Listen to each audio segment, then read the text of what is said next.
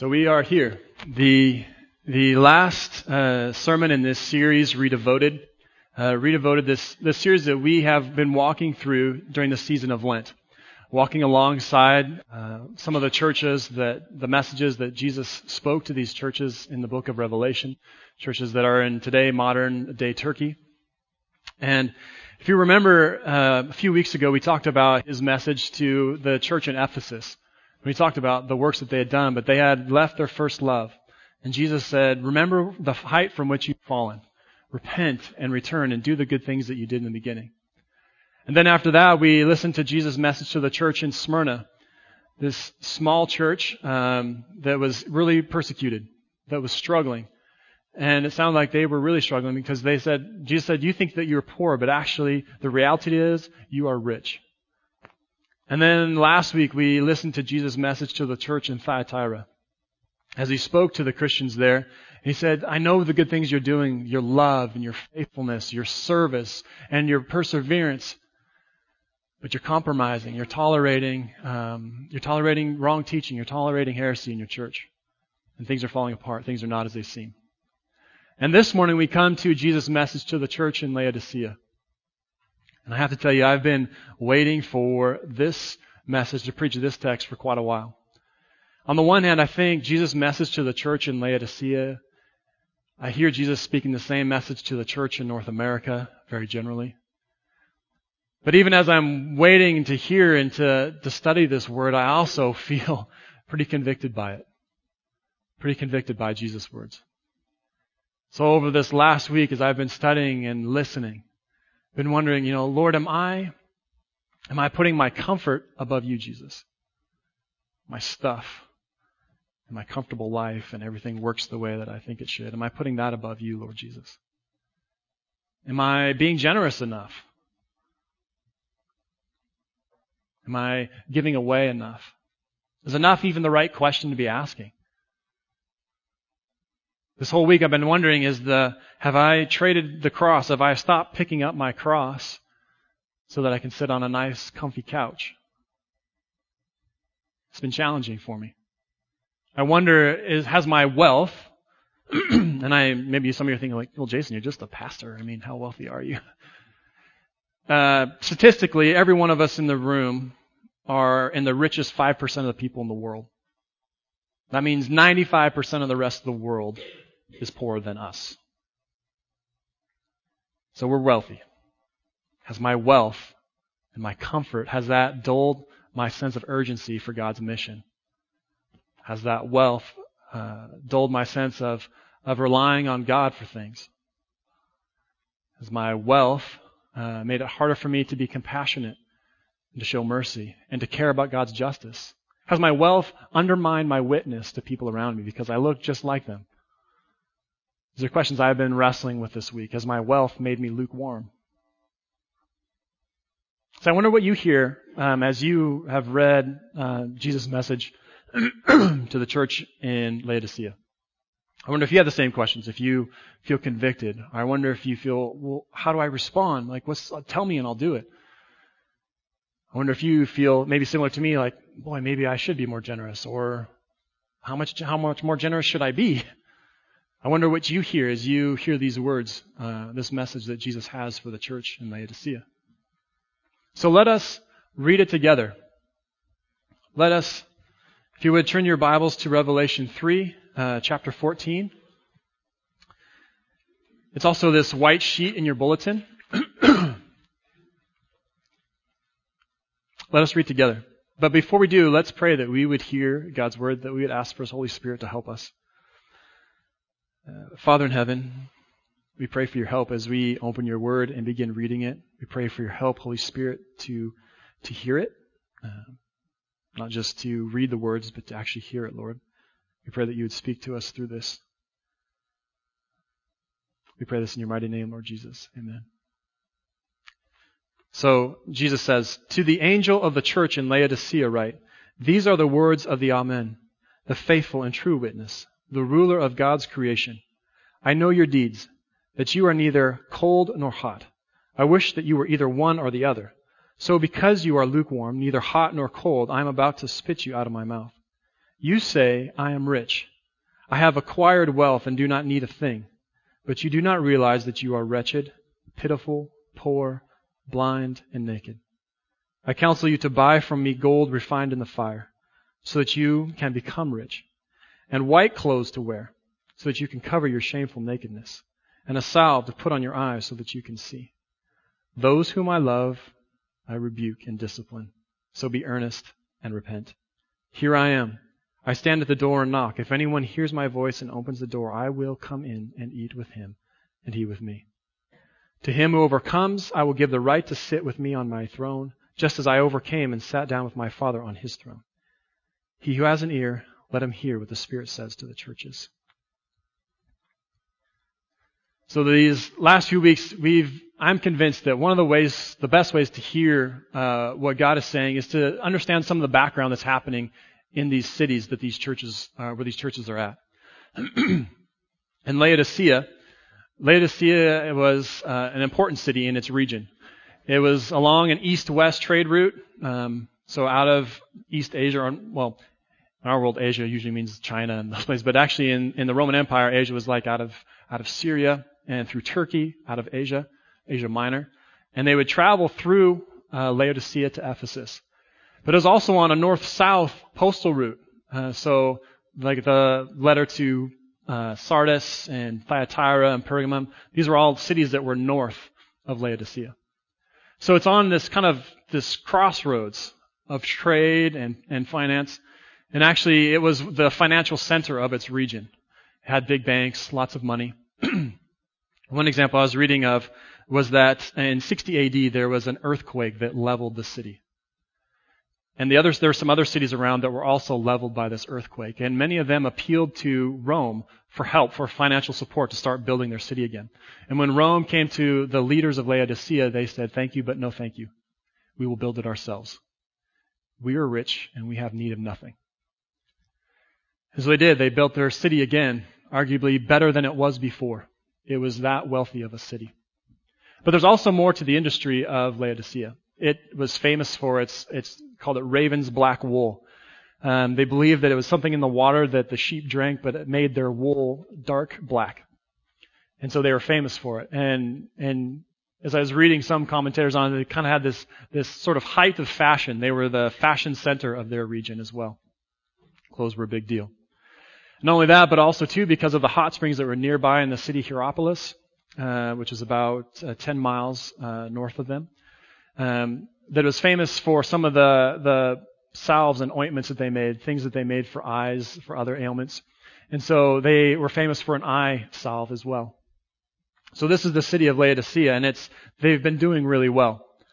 They're a wealthy city. People are doing great there, at least financially. Not only that, but they had, Laodicea had trouble with water. It's, if you look on a map, Laodicea was on a bit of a plateau. And so they didn't have any fresh water sources, so they had to use an aqueduct uh, and and stone piping to get it from uh, probably Hierapolis, which is the city to the north. The thing is, Hierapolis was um, famous for its hot springs. It had hot spring water, and so the water would travel down to uh, Laodicea.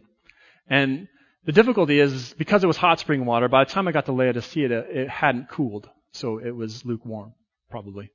Um, and the trouble too is hot springs. I don't know if anybody's driven up to, uh, driven by Ainsworth. And right below the hotel, you'll see the water coming down the side of the hill. And it's like this brown, like, sculpture almost. Uh, the mineral deposits from the water over the years that's been flowing, it deposits minerals. And so that's that brown cascade that's basically rock. And so the same thing would happen, and it happens in many um, hot springs a few years ago. Tracy and I went to one on our way home from the pastor spouse retreat with, with Chris and Laura Weens, the former pastor or youth pastor in Nelson. And it was great. It was wonderful. It felt good, but it stunk like rotten eggs because of the sulfur. And uh, so that's pretty common with hot springs. And and there's there was some sediment too in the hot springs. So they've done some archaeologists have done some work there that even in the water in Laodicea that it probably tasted horrible. It was lukewarm and it tasted horrible. And so it's no wonder that Jesus says, um, I'm about to spit you out of my mouth. I wonder if, um, actually, I think he's speaking about referencing the water too, like a kind of a play on words there. Um, and it's pretty subtle because in in uh, in the NIV you get the very Christian version. I'm about to spit you out. In Greek it says I'm about to puke you out of my mouth. I'm about to throw, about to vomit you out of my mouth. Um, it gets at how the water was there. and like I said, the the the important part is that Laodicea is in the middle and it has this lukewarm water. You have Hierapolis to the north, and they have hot springs that are soothing. People would come who would travel through there and they would go and they'd sit in hot springs. Many of us have done that. It feels great. Um, it's soothing. Uh, many people think it's therapeutic to sit in hot springs. And then also there was another city too, uh, Colossae, that, which was about uh, 16 miles to the east, and it had fresh, cool water. Uh, that the people when they're traveling, they would come and they would they would get a drink there because it was cool, ice cold water. But you have Laodicea right in the middle with nothing but lukewarm, uh, hot spring water that didn't taste very good. So that's the water situation in Laodicea. But there's also, we have to talk some about the religious setting too. And uh, in Laodicea, Zeus was the main god, or at least the main Greek god, but they also had uh, their own kind of local gods. One of them was Men Karou, um, like a god of creation. But as I'm reading uh, Laodicea, at least what Jesus says, I don't think the issue is so much uh, the foreign gods there, but was the idol of money, um, how well the city was doing, how prosperous the city had become. Jesus doesn't talk about um, other gods or anything in his letter to the Laodiceans. He doesn't talk about their idol worship or anything. He just talks about uh, the problem with their view of their wealth. And so I think that's probably the main issue in Laodicea is not so much the other gods that were a temptation, but the idol of money and wealth. So it's into this city, into the situation that Jesus speaks. Excuse me. And he says that he comes to this church and he says, the one, write this to the, to the angel in Laodicea, that the, the Amen, the, the, um, the, the witness who's faithful and true, the arche or the ruler over creation. Sorry. Something stuck in my throat. Um, but I, I don't think it's water's going to help. Thank you, though. Thanks, Trace. You're so faithful. Great, thank you. Um, but so Jesus says, "I am the, the Amen," which you know for us in modern day English is uh, maybe a little confusing because you know usually for us Amen means uh, something we put at the end of a prayer to signal that we're done. Uh, so, Lord, please help, please um, work in our lives, and then at the end we say Amen. And I don't know if many of us realize that Amen doesn't translate I'm done now. Amen translates as let it be true, let it be so. And so when we say that, we're actually not just saying, okay, I'm done. We're saying, Lord, these things that I've prayed, let them be true, let them come to pass. So it has this, this connotation of, of truth. But also, being a God of the Amen um, is actually a quote from Isaiah, from Isaiah uh, 65, verse 16. Let me, let me just read it to you.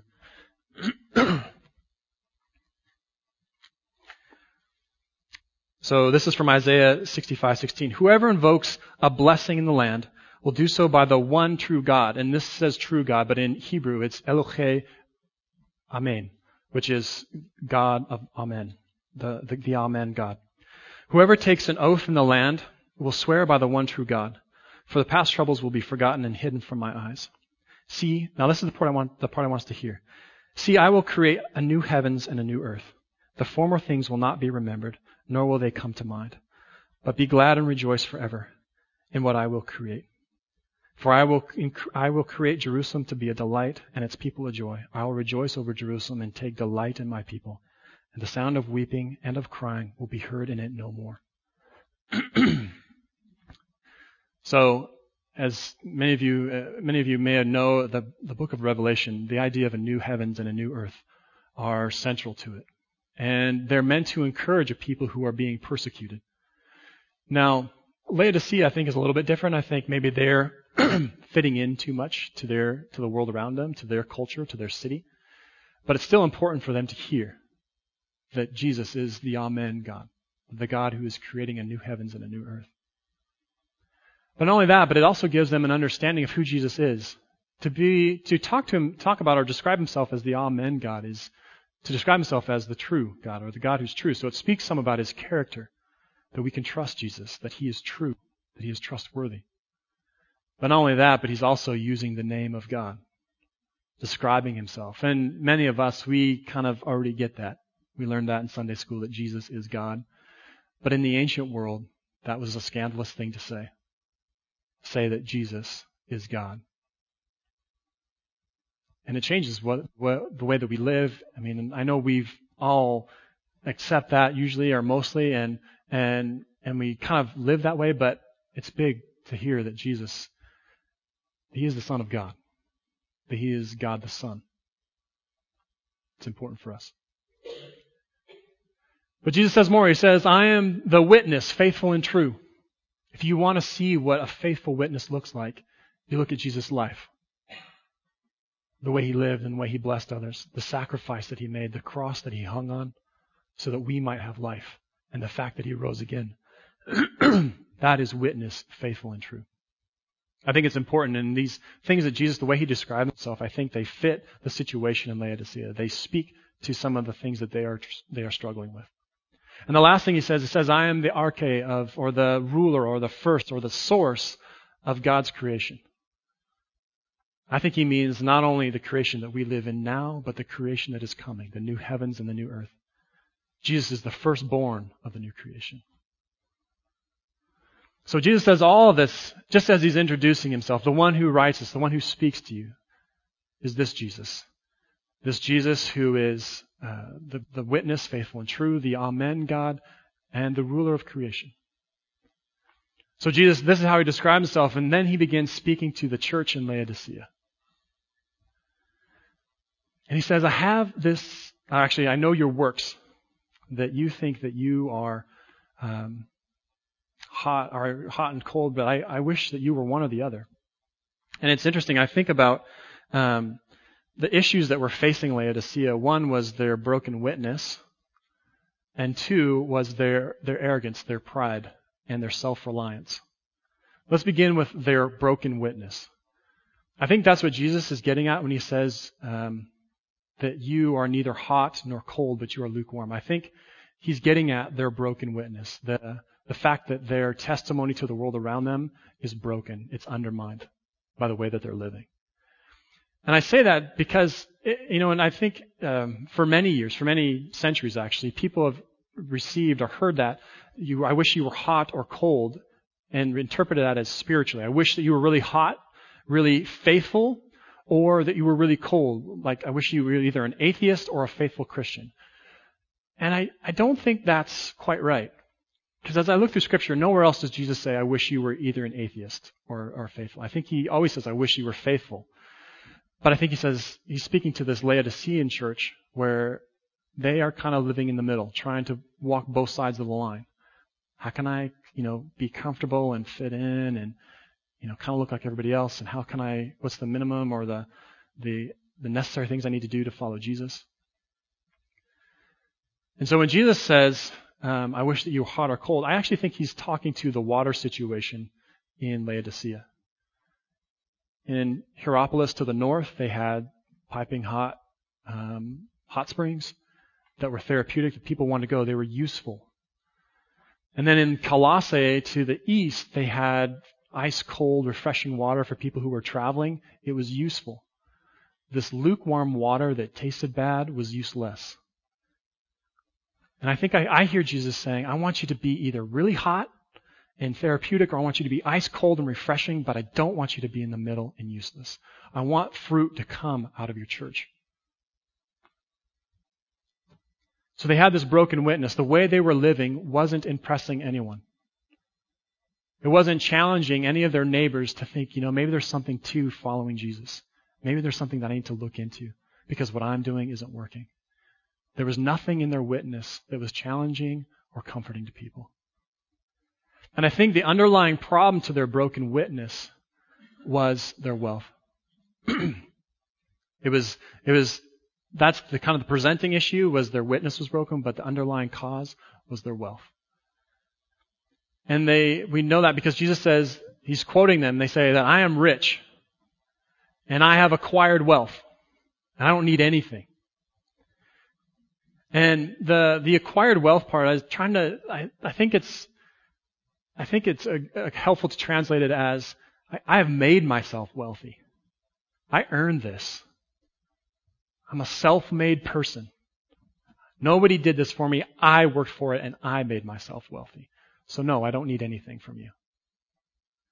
The trouble is, in the ancient world, especially these cities um, that, that John is writing to in Asia Minor, to be wealthy usually meant you had to participate in the business culture of the day, which meant you had to probably be a part of a trade guild. the trade guilds, as we've talked about the last few weeks, were basically like trade unions. There was a way of controlling the system so nobody could just walk in and set up shop and take over. But part of the trade guild was also was worshiping a patron god. So, for example, in Laodicea, you would have a trade guild probably for the black wool that they were famous for. Well, they had a patron god of that black wool. So they would have dinners as a way to bring everybody together to talk about business and policies and who's doing what and how they're going to regulate. But also part of it was honoring the patron god. You can imagine the trouble for a Christian. So Christians in other cities stopped going. I wonder if that's what was happening in Smyrna. Because they refused to be a part of the trade guilds, refused to worship other gods, that they were ostracized, and their business suffered for it, and they were poor. But in Laodicea, it doesn't seem to be the issue. They seem to be doing really well. In the ancient world, to do well, and actually in these cities, you had to be a part of the trade guilds, and that meant compromise. But I also hear them saying because of their wealth, because they had done it on their, on their own, I wonder if they were starting to think that they didn't really need Jesus, that they didn't need His grace, or His hope, or His life. They started thinking, you know, we don't need anything. We kind of provide what we need on our own. If I need something, I just go buy it. I don't pray about it. How often does that happen in the world around us, right? I think about many of our friends and neighbors who find out that I'm a Christian or when I ask them or I talk with them about faith or needing grace, they're just not interested. Are you kidding me? If I need something, I go buy it. I don't pray about it. Why would I do that? I made this money. I worked hard. this brain that I was born with, yeah, I earned that. the advantages my parents gave me, yeah, I earned that. The fact that I could go to university and not have any bills afterward because of my parents, because of the schools they sent me to as a kid, yeah, that was my doing. I earned that. We totally take it for granted. The culture around us, wealth, makes us totally take Jesus for granted.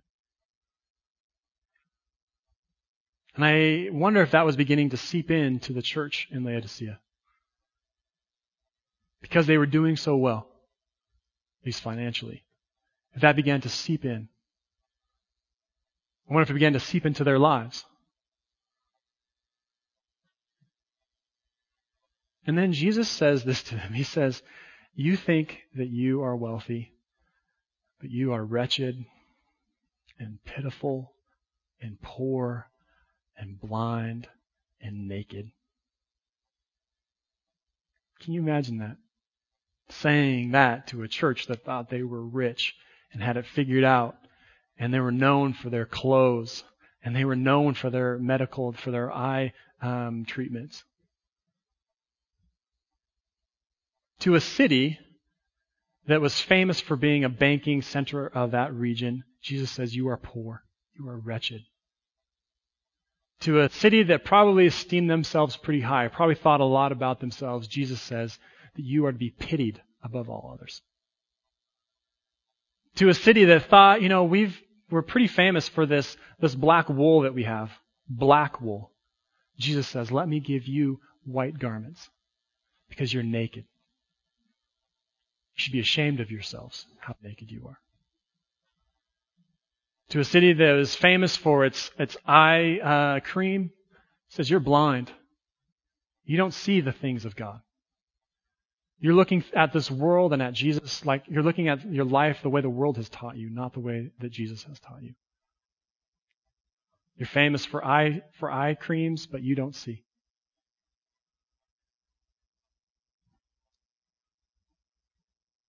It's pretty amazing that how Jesus approaches this church. And then I hear him say this amazing thing to return to them with grace. To not just leave them there in condemnation, but comes and he says, I counsel you to buy from me pure gold and a white robe to cover your nakedness and eye salve for your eyes. And it's always, it caught me this week as I was reading. He says, I counsel you. Can you imagine that?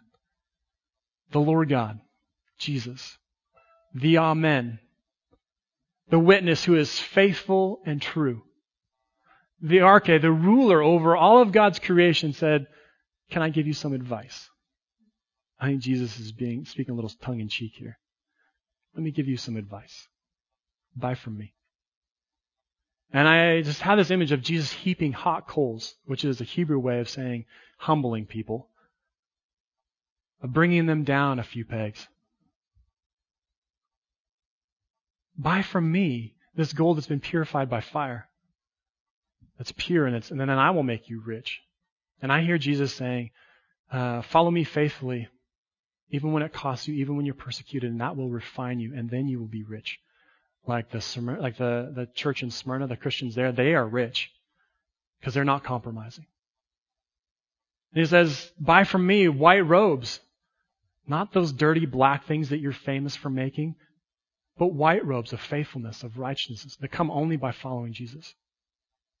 And an eye salve that will give you eyes to see, that will, that will cure and make you uh, see again because you're blind. Hear Jesus speaking to them words of grace to a church that thinks that they don't need him. But it gets even better than that. Jesus speaks to them with amazing grace. He says, um, "Come to me, and I want you to to um, to know that I love you, and because I love you, I'm going to discipline you. I'm going to rebuke you and discipline you." You know, we live in a time where we don't take rebuke very well. The culture around us, and even we get caught up in it, we don't take rebuke very well. Who are you to rebuke me? Who are you to challenge me? It's pride in us. God forgive us. But it's interesting in Scripture, this right here, Jesus saying, I rebuke those who I love. And I started thinking about my own sons. Man, they do some stupid stuff. they do some crazy things.